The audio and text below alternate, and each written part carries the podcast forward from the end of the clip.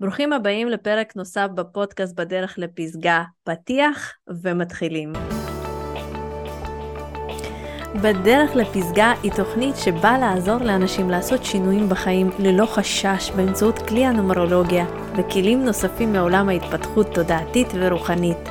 בעזרת כלים אלה אתם תוכלו לקבל בהירות בחיים, ביטחון, שקט, כלילות, שלווה, שמחה, אהבה, וכך להגיע להגשמה מלאה בכל תחום בחיים.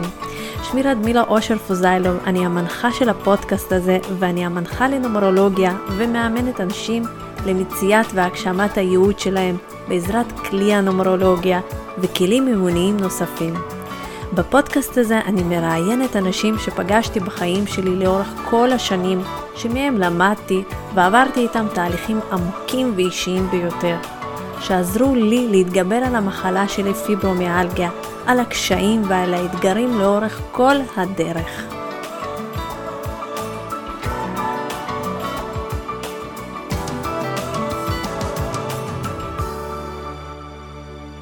היי תהילה, מה שלומך? מעולה, ברוך השם, רדמילה, מה שלומך? מעולה, מעולה. איזה כיף שאת פה איתי בפודקאסט. אז היום אני מארחת את תהילה דביר, מובילה בעלי עסקים עם הפרעת קשב ועוזרת להתחבר לחוזקות שלהם ולהרוויח מזה כסף, שזה בעצם הדבר הלא פחות חשוב בחיינו. אז גילוי נאות, לפני כמה חודשים, את הגעת אליי לייעוץ נומרולוגי, וממש ישר התחברתי אלייך, אני עוקבת אחרייך באינסטגרם, את נותנת המון טיפים מהעולם שלך, שהוא מה שנקרא מדבר גם אליי, תכף אנחנו נדבר על זה גם, והיום אני רוצה לדבר איתך על הנושא הזה, על הפרעת קשב, ואיך אפשר בכלל להתמודד בחיי היום-יום שלנו, בחיי המודרניים, עם הבעיה הזאת. אני קצת אשתף על ההפרעה הזאת שהיא קיימת, היא לא מאובחנת אצלי, אבל אני כן מרגישה שהיא קיימת. קודם כל... איך את מרגישה? ספרי לי קצת איך את מרגישה שזה מתבטא אצלך. אז אני אגיד. קודם כל, אני כבעלת עסק, אני מרגישה שאני, או שאני מתפזרת, או שאני מתחילה משהו ואני לא מסיימת, אני קופצת מדבר לדבר, זה הדבר הראשון. והדבר השני, אני לא יכולה להתחיל לעשות איזושהי משימה או איזושהי עבודה, עד שאין סדר לידי. עד שלצורך העניין, המקום עבודה הוא לא מסודר, או אם אני עובדת מהבית, אז אני צריכה שהבית יהיה מסודר, וברגע שהוא מסודר, יש לי גם איזשהו שקט ורוגע נפשי, ורק אז אני יכולה להתחיל לעבוד. כן, אבל זה משהו שהוא די טבעי לכולנו. אנחנו אנשים שצריכים את הסדר הזה, בלי קשר להפרעה או לא להפרעה, ואני חושבת שפה זאת נקודה מאוד חשובה שכדאי שאנחנו נדבר עליה, של מה ההבדל בין הפרעת קשב אמיתית לבין מה שאת מתארת קשיי קשב, שזה בעצם מה שכולנו, כל העולם מתמודד איתו עכשיו, שזה אתגרים של קשב וריכוז, ההתפזרות והקושי לקבל החלטות והקושי להתמקד במשימה.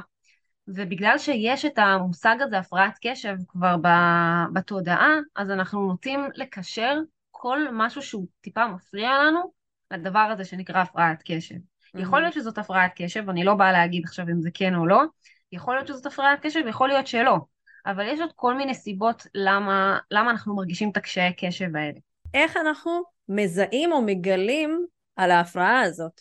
אז קודם כל, אם זאת הפרעה אמיתית, אז זה מתחיל בילדות. בוא ננסה רגע להבין מה זה לא הפרעת קשב. הפרעת קשב ולא הפרעת קשב, גם הפרעת קשב וגם קשיי קשב יכולים לראות אותו דבר כמעט. מוסחות, קושי להתרכז בדבר אחד, קושי לקבל החלטות, קושי למצוא עיסוק שהוא מתאים, כל מיני קשיים כאלו ואחרים. הם יכולים להגיע מהמון סיבות. מהחיים המודרניים שאנחנו חיים, שיש לנו המון שפע והמון אפשרויות, ואנחנו במין תופעת פומו כזאת, שאנחנו לא רוצים להפסיד דברים, אז אנחנו רוצים הכל בבת אחת. והתזונה שלנו שהיא, אפשר להגיד רעילה, אפשר להגיד שהתזונה שלנו רעילה, גם אם אנחנו משתדלים לאכול בריא, עדיין אנחנו כל הזמן מורעלים, אם זה המזג האוויר, ואם זה הדברים שאנחנו מכניסים הביתה ולגוף שלנו, אנחנו כל הזמן באיזושהי הרעלה. ואם אנחנו לא נמצאים באיזון פיזי, שזה פעילות גופנית, או שזה שינה טובה, אז אוטומטית זה משפיע על התפקוד של המוח. זה משפיע על התפקוד הקוגניטיבי של המוח. ואז זה מפריע למוח שלנו להתרכז בדברים. אז יכול להיות שאנחנו נהיה אימפולסיביים, ויכול להיות שאנחנו נהיה עצבנים, ואנחנו לא נהיה מרוכזים, ואנחנו לא נהיה מאורגנים, שפשוט המציאות המודרנית. סיבה שנייה יכולה להיות טראומות ילדות, בן אדם שהוא חווה טראומת ילדות, אז זה יכול להתבצע בקושי קשב, כי המוח שלו עסוק כל הזמן בטראומה, ובפוסט טראומה, ואז הוא לא מצליח להיות ממוקד במה שהוא רוצה להיות ממוקד בו. הוא גם מן הסתם פגוע באיזשהו מקום פנימי, אז הוא לא קשוב בכלל לבוא ולהיות באיזושהי עשייה מקדמת. אז זה יכול להיות זה, וזה יכול להיות עוד פשוט חוסר כלים ומיומנויות שלא לימדו אותנו. לא לימדו אותנו לנהל נכון את האנרגיה שלנו, את הזמן, שלא לימדו אותנו ללמוד. ישבנו בבית ספר עד כיתה י"ב ולא לימדו אותנו תכלס ללמוד. לימדו אותנו להיות תוקים, לימדו אותנו כל מיני דברים שלא באמת היינו צריכים.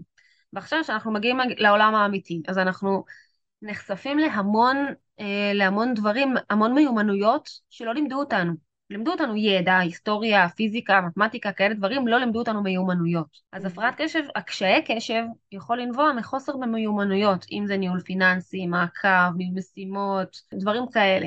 ואז בן אדם מתקשה בהם, ואז הוא אומר, יש לי הפרעת קשב, כי אני לא יודע לעשות אותם. ואם הוא רק ילמד כמה דברים על ניהול משימות, או על ניהול פיננסי, הוא יקבל איזשהו ייעוץ, אז הוא יטפל בזה וזה יעבור. אני רק יכולה להגיד שהפרעת קשב אמיתית, אפשר לראות אותה כבר מהילדות. אפשר לראות שהילד מתמודד עם קשיים שילדים אחרים פחות. אני יכולה להגיד על עצמי, למשל, בכיתה א', בכיתה א' כבר התחלתי לשים לב לדברים האלה. ניתן כמה דוגמאות. למשל, אני זוכרת איזשהו רגע בכיתה א' שהמורה ביקשה ממני להביא משהו, שיעורי בית או משהו, לא הבאתי אותם. אחרי שבוע, אחרי יום עוד פעם ועוד פעם, ואפילו לא, זה אפילו לא היה בראש שלי, זה לא נכנס אפילו לתודעה שלי. והיא נורא כעסה עליי, ולא הבנתי אפילו למה, הייתי בעולם מנותק כזה משלי, ולא קשובה בכלל לדברים הקונקרטיים האלה. ואז היא אפילו, היא כעסה עליי, והיא אמרה לי, תביא חתימה מאמא.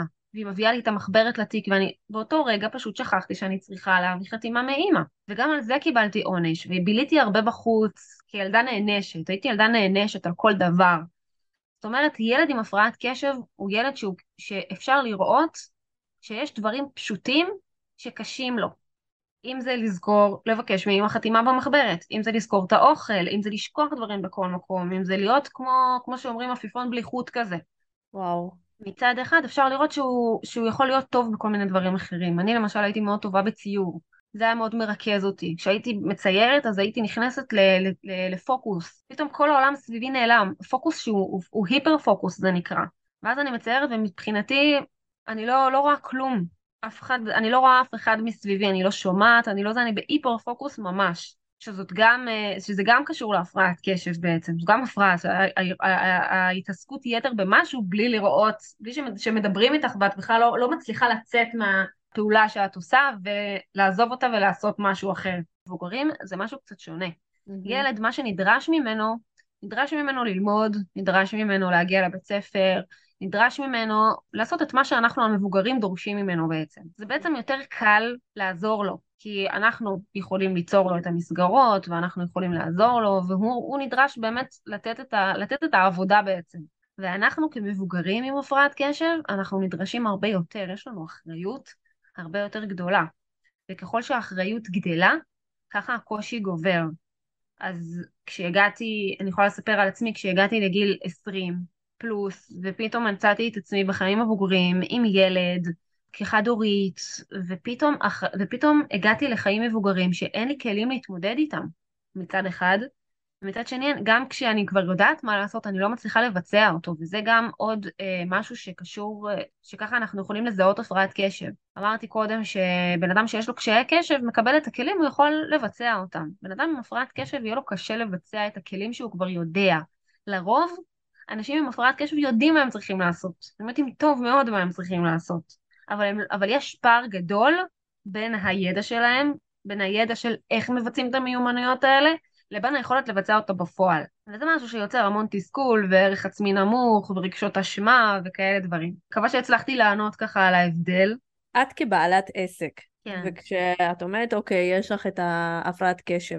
איך את מתמודדת בעסק, אצלך בעסק, עם הבעיה הזאת. זאת אומרת, את צריכה עדיין לנהל את העסק, את צריכה לנהל את עצמך, את צריכה בעצם גם להרוויח כסף. מה עוזר לך להתמודד עם הבעיה הזאת? אז מה שעוזר לי להתמודד בעסק שלי, קודם כל, זה הכלים שאני בעצמי נותנת ללקוחות שמגיעים אלינו. אנחנו מתעסקים עם בעלי עסקים, עם הפרעת קשב בקורסים שלנו, והכלים שאני משתמשת בהם, אלו הכלים שאני מלמדת גם. אז בואי דברי קצת על הכלים האלה, אני רוצה שקצת שתפי את המאזינים שלנו, תתני אפילו מהעולם שלך טיפים, מה את נותנת ללקוחות, איזה טיפים את נותנת לבעלי עסקים להתמודד עם הבעיה הזאת? קודם כל, הטיפ הראשון זה להיות באיזושהי מסגרת, כי בעל עסק עם הפרעת קשב, לרוב הוא לבד. נכון. והרבה אנשים עם הפרעת קשב מספרים שכשהם היו במסגרת, או שזה צבא, או שזה עבודה כשכירים, אז היה להם יותר קל לבצע את הדברים. כי היה מישהו שמבקר אותם, היה מישהו שנותן עליהם מסגרת, בקרה, היה להם יעדים, היה להם דדליינים, והיה להם יותר קל לעמוד בזה. זאת אומרת שיש להם את המסוגלות כן לעמוד בזה, אבל זה תלוי, בסביבה החיצונית. זה תלוי מי אחראי שם על הדברים.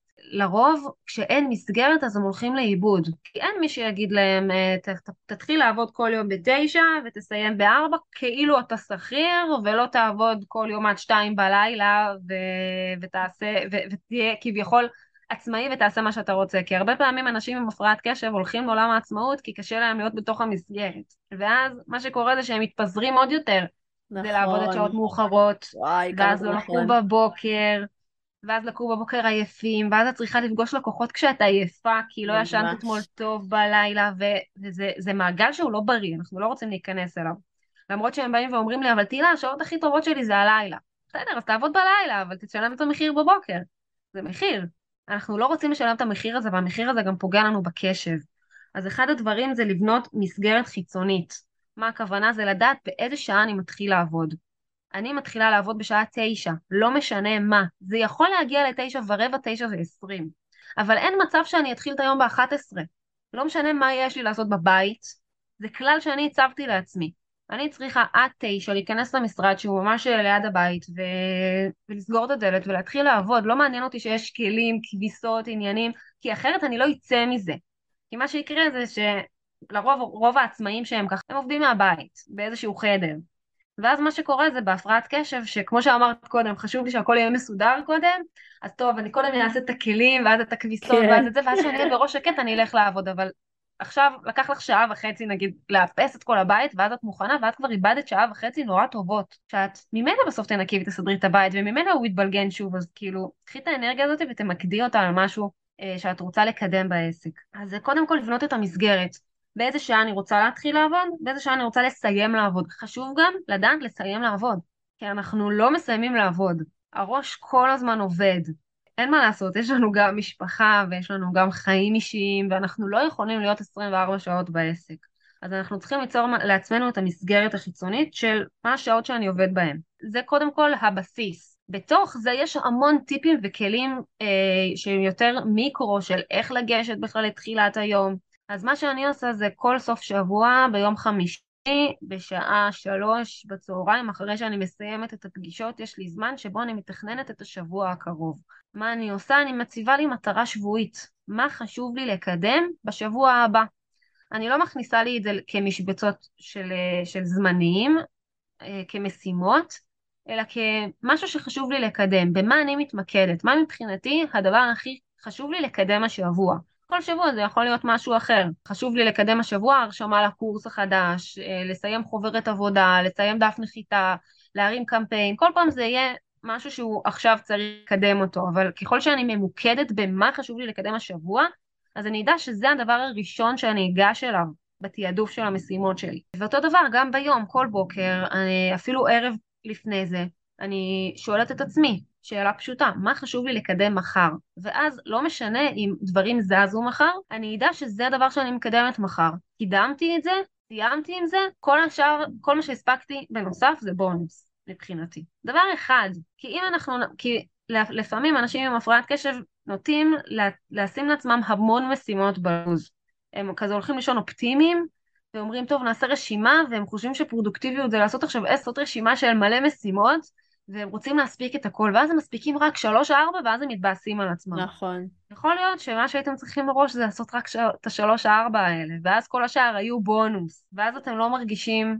אז זה מה שאני גם עושה לאחרונה, פעם באמת בדיוק כמו שתיארת עכשיו, זה מה שאני הייתי עושה. הייתי רושמת לעצמי איזה 20 משימות יום למחרת, פותחת את הלו"ז שלי, מתבאסת, ואז אומרת, אוקיי, רגע, ממה אני אתחיל? מתחילה משהו אחד, ואז מתבאסת שלא עשיתי את כל השאר, והיום אני עובדת בשיטה אחת.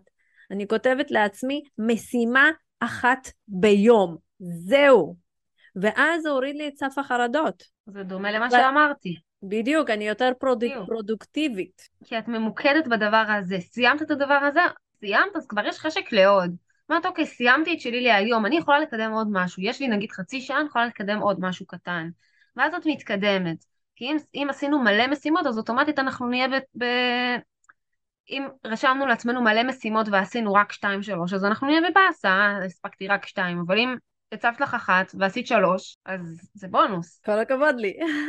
כן, אז קודם כל לא להעמיס, לא להעמיס, ולשאול את עצמכם את השאלה, מה חשוב לי לקדם? יכול להיות שבאותו יום זה לא יהיה אפילו משימה של עסק, זה חשוב לי היום שאני אספיק לעשות אימון, כושר.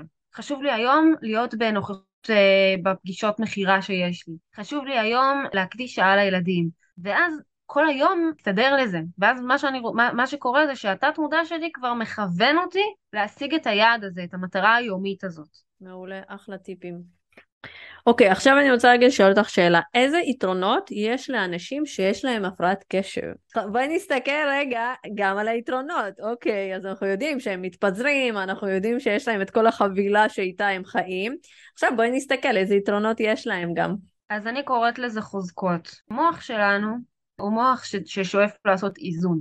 עכשיו, שאזור מסוים במוח עובד פחות טוב, בהפרעת קשב זה האזור שנקרא קורטקס הקדם מצחי, העונה המצחית, שהיא אחראית על התפקודים הניהוליים, והיא עובדת פחות טוב בגלל חוסר בדופמין שם. לא ניכנס לכל העניין הכימי הזה כרגע. ואז מה שהמוח עושה, הוא בעצם עושה דבר כזה שנקרא מנגנון פיצוי.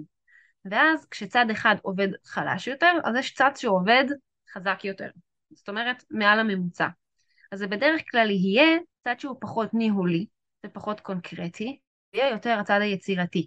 אז זה יהיה מעוף יצירתי, וזה יהיה כל מה שקשור ליצירתיות, לחשיבה מחוץ לקופסה, לרעיונות, הרבה רעיונות, וזה מה שמוביל בעצם אנשים להגיע לעולם העסקים, כי זה תכונות שמאוד נדרשות שם, היצירתיות, יכולת לפתור בעיות בצורה מאוד יצירתית, יכולת חשיבה לא תבניתית, היא קצת שונה, וגם כל הקטע הזה של הריבוי רעיונות, יש הרבה רעיונות שזה היצירתיות, תקשורת בין אישית, עומק רגשי, אלו דברים אלו חוזקות שעוזרות לנו להתמודד עם הפרעת הקשב בעצם, כי אנחנו יכולים למצוא לנו את היכולת לפתור בעיות בצורה יצירתית. אז הרבה אנשים באים אליי ואומרים לי, יש לי את הקושי הזה, אבל הצלחתי לפתור אותו בצורה יצירתית מדהימה. אחד הלקוחות שהיו לנו במחזור הקודם, היה לו בעיה נורא קשה של קימה בבוקר. בעל עסק, של שיווק, לא היה מצליח לקום, היה מתעורר בבוקר ב-11 בלילה. כמובן אחרי שהוא לא ישן טוב בלילה, מתעורר ב-11 בבוקר, 11 בבוקר, עד שהוא מטפס על עצמו, מתחיל יום עבודה בצהריים. הוא לא הצליח לקום, וניסינו להקדים את השעת התעוררות שלו ל-8 בבוקר. ואז מה שהוא עשה זה הוא התחיל לחנות, הוא מצא דרך יצירתית שתעזור לו לקום, ולא לחזור לישון. אז הוא התחיל לחנות באדום לבן, ואז הוא יודע שעד 8 בבוקר הוא חייב להזיז את האוטו, כי אם לא, הוא חוטף דוח וזה עולה לו כסף. וואו. אז הוא שם לעצמו איזשהו אילוץ חיצוני, שעוזר לו להתמודד עם זה, עם הקושי הזה. אז בהתחלה זה אילוץ חיצוני, אבל אחר כך בסוף המוח מתרגל, בסוף מתרגלים, כי אתה קם ב8 בבוקר שבועיים עם איזשהו אילוץ חיצוני, אבל אז אתה גם הולך לישון יותר מוקדם, כי אתה כבר יותר עייף, הספקת יותר דברים, אתה יותר מרוצה, ואוטומטית זה מתחיל אחרי כמה שבועות להיות הרגל. או שמה שאני עושה לי זה למשל איך אני מתחילה את היום שלי ב9, אז אני קמה מוקדם, ואני יודעת איזה שגרה אני עושה לי, אז יש לי דרך יצירתית, אם זה משחק עם השעון, עם תחרות כזאת עם השעון, להספיק לעשות כמה שיותר, להספיק לעשות את האימון עד 8:30, מקלחת 10 דקות, ואז אני במין תחרות כזאת עם עצמי, עד כמה אני מתקתקת את הדברים, והיעד שלי זה ב9 לשבת במשרד ולפתוח את המחשב. לא תמיד זה קורה, אבל אם זה קורה אני מסופקת מאוד. לפעמים זה מגיע ל-9:20, כמו שאמרתי קודם, אבל שוב, אני לא שופטת את עצמי, אני יודעת שיש דברים שהם מאתגרים, אבל עדיין יש לי את היעד הזה, ואת התחרותיות הזאת, וזה כיף לי. כיף לי, אני נהנית מזה. זה יכול להיות מלחיץ וזה, אבל אני נהנית מהדבר הזה, אז אנחנו רוצים כל הזמן למצוא לנו פתרונות יצירתיים. אז יש לנו יכולת ליצור בעיות, מצד שני יש לנו יכולת גם לפתור אותן בדרכתיות. עוד חוזקות של הפרעת קשב. אומנות, הרבה אמנים עם הפרעת קשב, יצירתיים, ציירים, מוזיקאים, החשיבה מאוד מופשטת, יכולת להבין דברים מופשטים ולא קונקרטיים. מן הסתם זה יוצר קשיים להוציא אותם. האזור הזה שהוא חלש, הוא האזור שמוציא לפועל. ואז יש איזשהו מין פער בין החוזקות שהן גבוהות לבין היכולת להוציא אותם החוצה. וזה מה שיוצר את התסכול. אז בשביל זה צריכים לעבוד על הצד החלש, וגם על הצד החזק, להעצים את הצד החזק, להבין מה החוזקות שלנו. אז בעצם אם אני לוקחת את זה, נניח עכשיו לעולם הנומרולוגיה, אז אני יכולה להגיד שכשמגיע אליי לקוח, אני תמיד בתחילת הייעוץ, אני תמיד מדברת על החוזקות ועל החולשות שלהם.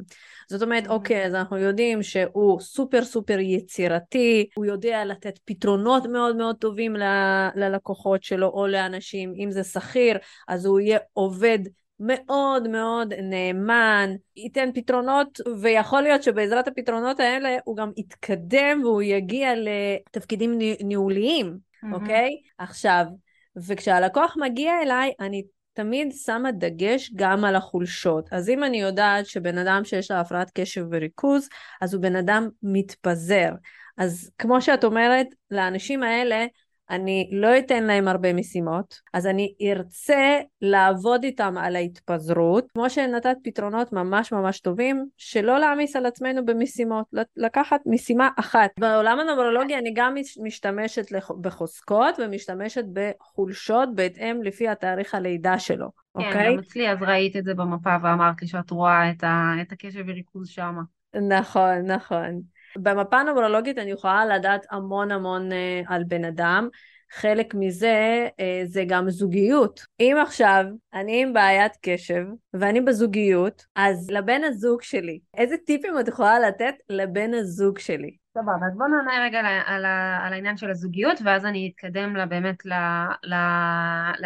אני פחות אגיד טיפים, אלא יותר צעדים. מעולה. יותר צעדים, כי זה לא טיפים שמיישמים אותם במיידי והם עובדים, כמו תחבא את האור ויהיה לך, כאילו זה לא טיפים כאלה, זה יותר צעדים, כי ההתמודדות עם הפרעת קשב היא מסע שהוא, כמו שהבנתם, זה לכל החיים. אין פה טיפים של קסם, שנעשה אותם ובום הם יעבדו. זה מסע, ובמסע הזה יש צעדים. ובואו נתחיל קודם מזוגיות, כי המסע הזה מתחיל קודם כל בינינו לבין עצמנו, ואם אנחנו בזוגיות, אז הזוגיות מאוד משפיעה. יכול לבוא אליי בן אדם, והזוגיות שלו היא רעילה, והיא גרועה, ולא משנה עד כמה אני אעבוד איתו, ויש לי לקוח כזה שנמצא בזוגיות מאוד מאוד מאוד רעילה, ויש לו המון בעיות מסביב, אם זה בעיות פיננסיות וחובות, והוצאות לפועל ועיקולים, והוא עוד שנייה מגיע לפשיטת רגל, אבל כל עוד הזוגיות לא טובה, אז כל מה שאנחנו נעבוד עליו, הוא הולך לטמיון, כי הזוגיות היא הסנטר שלנו כבני אדם. אם אנחנו חוזרים לבית שהוא רעיל לנו והוא לא טוב לנו, לא משנה כמה אנחנו נעבוד על עצמנו, אנחנו גם לא נהיה יכולים לעבוד על עצמנו, כי זה כל הזמן עליות, ירידות, עליות, ירידות, וזה מאוד משפיע. אז איך אנחנו מתמודדים עם זה בזוגיות? אז כמו הטיפ הכי משמעותי, שכל מטפל זוגי יבוא ויגיד, זה תקשורת. קודם כל תקשורת. וזה מתחיל גם בבין הזוג של מי שמתמודד עם הפרעת קשב, אבל זה מתחיל במי שמתמודד עם הפרעת קשב בעצמו, שהוא ילמד לתקשר את זה נכון לבין הזוג. עשיתי על זה סדרת פוסטים באינסטגרם, על איך לתקשר נכון לבין הזוג. אז זה קודם כל מתחיל ביכולת להבין ביני לבין עצמי, מה לי קשה. יכול להיות שבן הזוג נותן לי ביקורת, והביקורת הזאת היא משתקת אותי, אז או שאני נותן לזה לקרות, או שאני מתקשר את זה, ואני אומר לו, תשמע, יש לי קושי שהוא אמיתי. אז לחשוף את הקושי הזה, ולהראות לו, הנה, זה לא רק שלי, זה לא, אני לא עושה דווקא. יש לי קושי שהוא אמיתי, בוא תקרא עליו, בוא נקרא עליו ביחד, בוא נלך לאיזושהי סדנה על זה, בוא נקרא על זה, בוא נקרא על זה ספר, בוא נבין שזה משהו שאני מתמודד איתו, אני לא עושה בכוונה שום דבר. קודם כל, תבין את זה. ואז, איך אני רוצה שתתקשר לי את זה? אתה רוצה לתת לי ביקורת, אז בוא תגידי את זה בצורה יפה. אנשים עם הפרעת קשב רגישים לביקורת, חוו ביקורת, הם ספגו ביקורת, אם זה מההורים, אם זה מהמורים, אם זה בינם לבין עצמם, אז הם נורא רגישים לביקורת. אז טיפ לבן הזוג, בלי ביקורת שהיא לא נעימה, כמו, מה, עוד פעם לא סידרת אחריך את האוטו, ועוד פעם השארת חלונות פתוחים בכל הבית, ונכנסו ציפורים, ואי אפשר לסמוך עלייך, ועוד פעם עשית ככה, ואת עושה בכוונה, ונמאס כבר, והנה דפק לנו את הזה, וזה לא יעזור לשום דבר, זה בלי קשר להפרעת קשב, זה בכללי בזוגיות, ביקורת זה גרוע.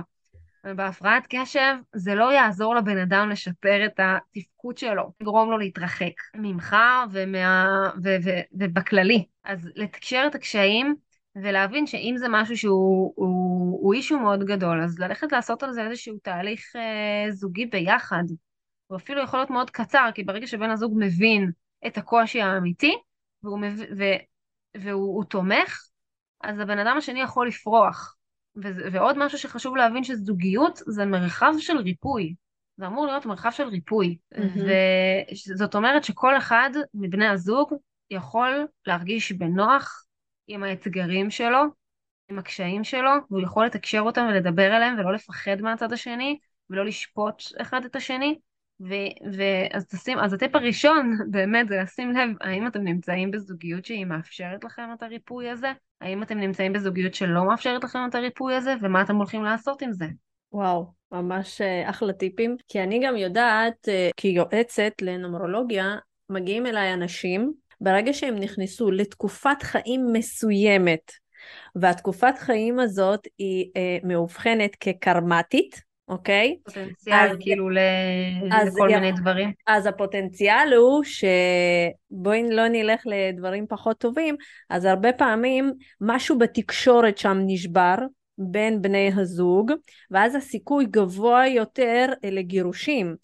אז אנשים שיש להם, אצל אחד מהבני זוג, יש להם איזושהי הפרעת קשב, ואין ביניהם תקשורת טובה, אז הם הרבה פעמים נופלים לגירושים. זאת אומרת, הסיכוי לאותה משפחה גודל פי 3, הסיכוי שלהם להתגרש. מה את ממליצה לאנשים בכלל באופן כללי, לפני שהם מגיעים למצב הזה, איזה טיפים את יכולה לתת עוד בזוגיות, חוץ מתקשורת, שיכולה לשפר להם את המערכת יחסים? אנחנו לא צריכים לשכוח שמדובר פה גם באיזשהו תדר, אני תמיד לוקחת את זה כטורנדו, אם אנחנו עכשיו יש לנו שקט, שקט, שקט, ופתאום טורנדו נכנס לחיים, זה מעין מערבולת, שלא כל כך רצינו להיכנס אליה, ונכנסנו אליה באין ברירה, כי נכנסנו לתדר מסוים, ואז פתאום היה שקט, שקט, שקט, ופתאום נהייתה שערה, וצריך לדעת להתמודד עם השערה הזאת.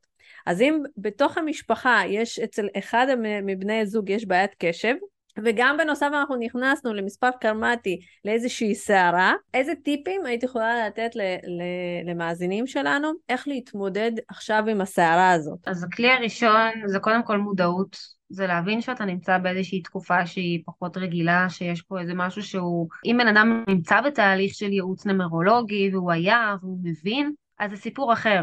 אם הוא לא מבין, אז הוא לא יודע מה קורה, מה שיקרה זה שהוא יאשים, שהוא יהיה בהאשמה. זה מאוד תלוי בהתפתחות הרוחנית של אותו בן אדם, ובגלל שאת מדברת על אנשים שמגיעים אלייך, אז הם יודעים פחות או יותר שהם נמצאים באיזושהי תקופה וזה, אז זאת רמת מודעות אחרת. נכון, ואני לא ישר רצה להגיד להם, אוקיי, אז בואי, יאללה, בואי תזרקי אותו. ממש ממש לא. העולם הנומרולוגי מאוד מאוד חשוב, קודם כל, לשמור על הקיים ולשפר, אם אנחנו מדברים על מערכת יחסים מול הילדים, מול הבני זוג, לשפר אותם לטובה.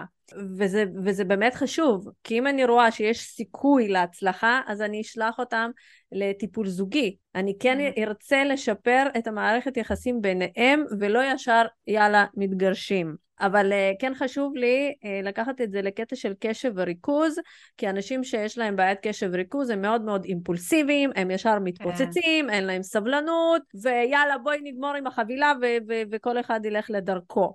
אז כאן כן אני רוצה שתתני כמה טיפים נוספים. אז ההתמודדות עם אימפולסיביות, אחד הדברים המשמעותיים זה קודם כל לפתח את היכולת חשיבה לטווח ארוך יותר. שזה ברמה הכללית בכלל, זה עוזר להתמודד עם אימפולסיביות גם כאן ועכשיו כשאני עצבני, אבל זה כל הזמן להסתכל קצת קדימה, זה לא להסתכל על מה קורה עכשיו, זה להסתכל על התמונה הגדולה יותר. אני אדבר רגע על הבן אדם עצמו בתוך הזוגיות שמתמודד עם הפרעת קשב, עכשיו ואנחנו נמצאים בסערה ואני באימפולסיביות, אז נכון שיש את הרגע הזה שקשה לי שנייה, ואני מתפרצת, ואני כועסת, ואני עצבנת, ואני אומרת דברים שאני מתחרטת עליהם. בסדר, אוקיי, זה יעבור, מן הסתם זה קרה מלא פעמים, וזה קורה וזה יקרה, אבל אנחנו רוצים בנקודה הזאת להבין שאנחנו מופעלים על ידי איזשהו משהו. זה יכול להיות רגש, זה להבין מה הרגש, וזה כבר אנחנו מתקדמים לכבר תהליך שהוא יותר רגשי, אבל אנחנו רוצים להבין מה הרגש שמפעיל אותי שם, ומה הצורך שלי באותו רגע. ולהסתכל על התמונה הגדולה, להסתכל על הזוגיות מלמעלה, ולא להסתכל מתוך מקום של להאשים. הרי בן אדם שהוא נמצא באיזושהי סערת רגשות, והוא נותן לה להשפיע עליו, אז יכול להיות שהוא מן הסתם, לרוב, הוא נמצא במצב של מאשים. אתה לא בסדר, ואתה כזה, וזהו, אני רוצה לעזוב אותך, ואי אפשר יותר להיות איתך, ואין איזה סיכוי, וכל מיני דברים כאלה, ועושים צעדים גם שהם יכולים, וגם, אגב, גם אני עשיתי כאלה דברים. אם זהו, אני עוברת, עוזבת דירה, ומתחילה לחפש דירות, ומתחילה לעשות כל מיני צעדים כאלה, שאני יודעת באותו רגע שאני לא באמת אעשה אותם, אבל אני מרגישה צורך לעשות אותם, כי זה נותן לי איזשהו, לא יודעת, זה... אני מופעלת מאיזשהו רגע, שבאותו רגע העזרה המיידית זה ללכת לחפש דירה. אז להבין שבאותו רגע אני יוצרת נזק עתידי. אני יוצרת נזק עתידי. באותו רגע, הרי אני לא באמת רוצה להתגרש. אז לשבת עם עצמנו, לשבת עם עצמכם, לשבת עם עצמי ולשאול את עצמי, מה אני באמת רוצה? אני באמת רוצה להתגרש? אני באמת רוצה להישאר? מה אני באמת רוצה? ואז, זו שאלה שנורא קשה לענות עליה. גם נורא קשה לתת פה טיפים של מהירים כאלה, כי זה מצב מאוד מורכב, ואנחנו רוצים להבין, אנחנו צריכים להבין באיזה תודעה אנחנו נמצאים עכשיו. זה המון עבודת מודעות. בזוגיות, במצב כזה, שהוא, כמו שאת אומרת, מצב של סערת רגשות וקרמה, ותוסיפי על זה הפרעת קשב, ותוסיפי על זה בן זוג שהוא לא מכיל, ובעיות כלכליות, ובעיות עסקיות, וכל הסערה הזאת, זה המון עבודת מודעות. מה זה אומר עבודת מודעות? זה לעצור שנייה את המקום הזה שאני פועל מתוך רגש ולהתבונן מלמעלה. וזה אימון. זה לא משהו שקורה בפעם אחת. זה אימון. אני יכולה להגיד ולהודות שלקח לי שנים. לקח לי שנים ללמוד לא להיכנע לתגובות האוטומטיות שלי. היום אני יודעת שאם אני רואה משהו שמפעיל אותי אצל בן הזוג שלי ואני באה להתפוצץ עליו, אז אני אומרת לעצמי, אז אני אתן פה טיפ שאני משתמשת בו, אני אגלה לכם סוד. אם אני רוצה רגע להתפוצץ עליו, וזה קורה לכל אחד, אז אני נכנסת לתיבת SMS'ים, ואני כותבת לו מכתב, על את כל מה שאני רוצה להוציא, אני זורקת, ואתה ככה, ואני זה, וזה לא עובד, ופה ושם, וזה, וזה נגמר בסוף ביאללה, ונחתוך וניפרד, ואז אני לא עושה סנד, אני אומרת, אני אחשוב על זה כמה שעות, אם זה רלוונטי, אני אעשה סנד, ואז נראה לאן זה ילך. לרוב אני פשוט מוחקת את זה, כי אני אחר כך מסתכלת על זה, ואני אומרת, אני חושבת על זה קצת, ואני מאבדת את זה, וזה לא באמת מה שאני רוצה להגיד, זה רק הרגש שהופעל עכשיו. וואו. זה לא, אני לא באמת רוצה לעשות את הדבר הזה, וזה טיפ להתמודד עם אימפולסיביות. למשל, האימפולסיביות יכולה לבוא בכל מיני דברים, זה יכול להיות בעסק, את מתעצבנת עכשיו על איזושהי עובדת שלך, ואת רוצה לכתוב לך משהו, אז תכתבי לה, אבל אל תשלחי לה, חכי רגע עם השליחה, קודם כל תוציאי את זה ממך, תוציאי את זה, תתבונני על זה מלמעלה, כתבת משהו שהיית עצבנית על מישהי, כתבת לה הודעה, אם תשלחי, זהו, זה מהדהד אחר כך, זה יחזור אלייך בחזרה, ואנחנו נפתח פה איזושהי תיבה שאנחנו לא רוצים להיכנס אליה. אנחנו רוצים לנהל את הדברים האלה בצורה יותר מחושבת ומושכלת, ובצורה של תקשורת טובה. אז אני כותבת, נותנת לזה להיות אפילו יום-יומיים, מאחרת אומרת, בסדר, זה לא באמת רלוונטי, ואז אני מעבירה את זה. התמודדתי עם הרגע שלי, הוצאתי אותו החוצה, פרקתי אותו, והשארתי אותו שם. ועכשיו אני יכולה לבוא ולראות האם רלוונטי לדבר על הדבר הזה או לא. לרוב זה לא רלוונטי, לרוב זה לא משהו שהוא, לרוב זה יותר פרשנות שלי על סיטואציה שהייתה והיא לא באמת דורשת עכשיו לעשות פה איזשהו ריב. מעולה, מעולה, מעולה, טיפים באמת מעולים. עכשיו שאלה, איזה תזונה כדאי לאכול לאנשים שיש להם את הבעיה הזאת, את ההפרעת קשב? בעצם אני יודעת שההפרעת קשב כשהיא קיימת, אז יש מאכלים שלא כדאי להכניס בכלל לגוף, הרבה פעמים זה הסוכרים. בואי קצת תני לנו מהתחום הזה את הידע שלך. כן, אז שאלת אותי קודם, השאלה הקודמת שלך הייתה עצמי, דרכים, צעדים להתמודד עם הפרעת קשב, אז אחד מהצעדים שכבר הכנתי להגיד, זה איזון פיזי, גופני, וזה כולל בתוכו תזונה, פעילות גופנית ונשימות, מיינדפולנס. זה בעצם משולש, אותו אנחנו מכניסים גם לתהליכים, אנחנו מנסים כן להכניס את זה לתהליכים, אז התזונה, ניכנס רק לזה, כי אנחנו לא יכולים לדבר על הכל בהרחבה. קודם כל, כל תזונה שהיא לא טובה לאף אחד, היא לא טובה בהפרעת קשב בפרט. בהפרעת קשב יש קושי תכנון, אז יש את הקושי בלתכנן ארוחות שהן בריאות, ואז בסוף חוטפים פשוט מה שיש, למרות שיש אוכל במקרר שאפשר לבשל ולהכין אוכל בריא, לרוב אנחנו נתעצל לעשות את זה. אני אישית, לי זה אחד האתגרים, שזה להכין אוכל מראש, אוכל בריא, מתוכנן, ואז יש את הנטייה הזאת, פשוט לאכול שטויות. וכמו כל בן אדם רגיל שאוכל שטויות, אז האנרגיה עולה מיידית, ואז היא יורדת. ובהפרעת קשב זה המון ניהול אנרגיה. בתזונה זה אנרגיה. אז אנחנו רוצים לאכול בריא, כמו כל ההמלצות של תזונה רגילות, תקפות גם להפרעת קשב. לא כדאי לאכול סוכר על הבוקר, לא כדאי לשתות קפה בלילה, כי אז קשה להירדם. בהפרעת קשב זה הרבה יותר משפיע. בגלל שמערכת העצבים היא רגישה, אז סוכר יותר ישפיע, וקפה יותר ישפיע, אולי גם אלכוהול. אז אנחנו צריכים להבין שכל דבר שאנחנו מכניסים, יותר משפיע על מערכת העצבים שלנו. להשתדל לאכול בריא, ואם זה מאתגר, אז לדאוג לפחות לארוחה אחת שהיא מזינה ביום. אם זה שייק בבוקר, אני עושה לי שייק בבוקר, מרגישה שאני סוגרת את הפינה עד לצהריים, שלפחות אכלתי את הוויטמינים, את המינרלים, מכניסה לה שייק חלבוני, מכניסה לו זירי צ'יה, פירות, ממרח שקדים, מכניסה דברים שהם מזינים, ספירולינה, אומגה 3, דברים כאלה, ואני יודעת שפה סגרתי את הפינה של איזושהי ארוחה שהיא מזינה, ואחר כך במהלך היום קורה שיש נשנושים וזה, אבל ככל שדואגים יותר לאכול דברים בריאים, אז ככה יש פחות חשקים לאכול דברים לא בריאים. אנחנו רוצים, כמו בעבודה עם החוזקות והחולשות, לא לאסור עלינו דברים, אלא להכניס דברים יותר בריאים. אנחנו לא רוצים להגיד, אסור לי את זה, ואסור לי, ואסור לי, ואסור לי. לא, אני מוסיפה יותר ירקות, מוסיפה יותר אוכל מבושל, מוסיפה יותר דברים, והשאר מן הסתם כבר יהיה פחות צורך בו, כי הגוף יהיה מוזן. ועוד טיפ זה לדאוג לתכנון מראש, לדאוג לאוכל שיהיה מוכן מראש. אם זה פעמיים בשבוע, לעשות זמן של בישול, ולבשל סירים, ולחלק לקופסאות מראש, זה משהו שמאוד מאוד מאוד יכול לעזור. אני מסתייגת שאני אומרת את זה, כי אני בעצמי לא מצליחה ליישם את זה. זה אחד הדברים שאני לא מצליחה ליישם את זה, בגלל זה אני עדיין לא נותנת את הכלי הזה ללקוחות שלי, כי אני בעצמי לא מצליחה ליישם את זה. זה משהו שמאוד מאתגר לי, אבל אני מכינה כל יום ארוחת ערב, מזינה עם סלט, אז לראות איך אפשר להכניס כמה שיותר דברים בריאים, מה תפריט. מעולה. עכשיו אני רוצה להגיד שואל אותך, איך מיינדפולנס יכול לעזור לנו, לאנשים שיש להם את הבעיה הזאת? כי אני לא מזמן הלכתי למכבי טבעי, והציעו לנו שם להירשם למיינדפולנס, שיכול לעזור קודם כל לרכז את המחשבות, להוריד את סף החרדות, ולהכניס איזשהו שקט פנימי שאנחנו כל כך כמהים לו. בדיוק. אז בואי קצת תגידי לי מה זה מיינדפולנס מזווית מבט שלך. אז מיינדפולנס זה יכולת להיות כאן ועכשיו, זה יכולת ליהנות מהרגע. אני לא אכנס גם שוב להגדרות, כי אני גם לא מומחית במיינדפולנס, בשביל זה הבאתי לתהליכים הקבוצתיים שלנו מדריכת מיינדפולנס, שהיא מנחה את המיינדפולנס בתהליכים.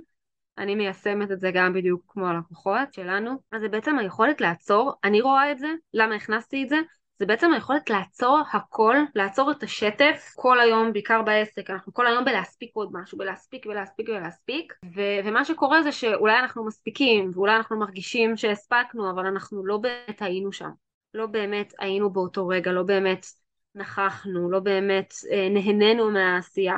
ומיינדפולנס זה שנייה לעצור, ולהיות כאן. להיות נוכח, להיות בגוף, להקשיב למחשבות, להקשיב לנשימות, להקשיב לגוף, להתחבר לאיזושהי נקודה שבה אנחנו לא צריכים לעשות שום דבר, אנחנו לא צריכים להספיק משהו, אנחנו לא רצים, אנחנו רגע עוצרים ומתרגלים שקט, מתרגלים להיות בשקט. זה הבסיס. באים אליי הרבה אנשים ואומרים לי, אני לא מצליח לשחרר, לא מצליח להרפות, אני תמיד מתעסקת במשהו, אני תמיד צריך לכתוב שאני מתרכז, אני לא מצליח להתרכז, אני לא... אז מיינדפולנס זה הכלי, כי זה אימון. המוח הרי הוא איבר גמיש, וככל שאנחנו מאמנים אותו יותר להיות במקום השלב הזה שלא צריך התעסקות כל הזמן, אז אנחנו נלמד להיות ממוקדים במשהו שאנחנו רוצים להתעסק בו. למשל, אני רוצה עכשיו לכתוב דף נחיתה, סתם דוגמה, והטלפון מציק לי, והאנשים מציקים לי, ופתאום אני רעבה, ופתאום אני פה, ופתאום אני שם. אם הצלחתי לתרגל את המוח שלי כל יום 5 דקות להיות בכאן ועכשיו, ולא להיכנע למחשבות אחרות, או לפעולות אחרות, אז אותה מיומנות אני אוכל להשתמש בה, כשאני עושה משימה. אז אני אדע לנטרל כל מיני רעשים, ולהתרכז באיזשהו סנטר. אגב, מיינדפולנס קלאסי, רגיל, שזה שבת להיות נוכח, להקשיב לנשימות, להקשיב למחשבות, יכול להיות משעמם לאנשים עם הפרעת קשב, אז אני ממליצה יותר על מיינדפולנס בתנועה, שזה... לא שמעתי על זה עוד. אין איזה משהו כזה, אבל זה יוגה בעצם. שזה היכולת, מה זה יוגה בעצם? יוגה זה שלבים להגיע למדיטציה. בעצם חלק ממדיטציה. כשאנחנו עושים את זה בתנועה יותר קל לנו, בגלל שאנחנו יכולים להיות ממוקדים בתנועות, אז יותר קל לנו.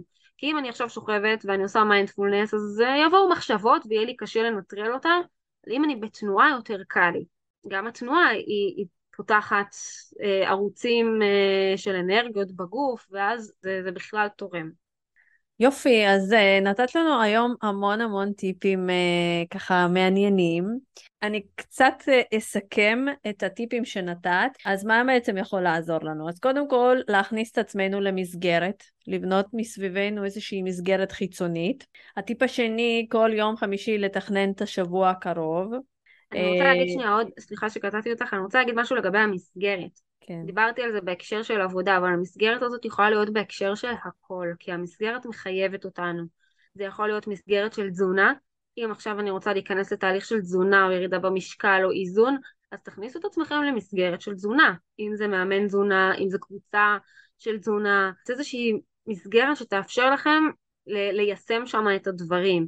אני אגב כל הזמן בתוך מסגרת, או שייעוץ עסקי, או שזה אימון, או שזה תזונה, או שזה כל פעם מסגרת אחרת. מסגרת ומסגרת אותנו, ונותנת לנו את האפשרות לעשות את זה בצורה מסודרת. נכון, בסדר, זה שקט. בדיוק. שקט פנימי. וגם יכול להרגיע אותנו, אלה שהם בעיות קשב, והם כל הזמן תזוזתיים, והם לא שקטים, והם לא רגועים. והטיפ הנוסף שרשמתי זה לא להמיס, כמה זה נכון, אימאלה, כמה אני לוקחת על עצמי לפעמים, אני אומרת בסוף היום, איך עשיתי את זה, איך שרדתי את זה. אוקיי, אז לא להמיס, לקחתי את זה לתשומת ליבי, לעשות איזון פיזי, לעשות יותר ספורט, תזונה נכונה, ולעשות מיינדפולנס, או כל ספורט אחר שיכול להכניס אותנו לאיזון סנטר, צדקתי? כן, בדיוק, כן. מעולה.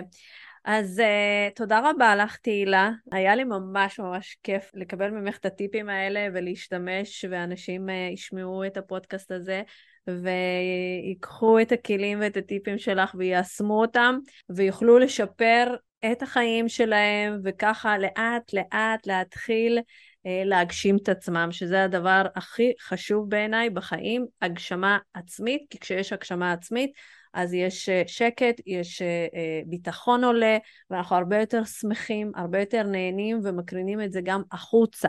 בסביבה שלנו לגמרי. נכון, נכון. אז תודה רבה לך, ואני רציתי לשאול אותך, איפה אנשים יכולים למצוא אותך ברשתות חברתיות? אז יש בפייסבוק, אני בפייסבוק תהילה דביר, גם באינסטגרם תהילה דביר, גם בטיקטוק תהילה דביר, וממש בקרוב אני פותחת את הקהילה שלנו החדשה בפייסבוק, שהיא תכלול הרבה תוכן, גם שלי וגם של המאמנים שלי שעובדים איתי, ויש שם מאוד מאוד מאוד מעניין. יופי, יופי, אני ממש ממש מודה לך שהתארחת אצלי בפודקאסט בדרך לפסגה, ונשתמע. תודה, תודה. תודה רבה, רדמילה. ביי ביי.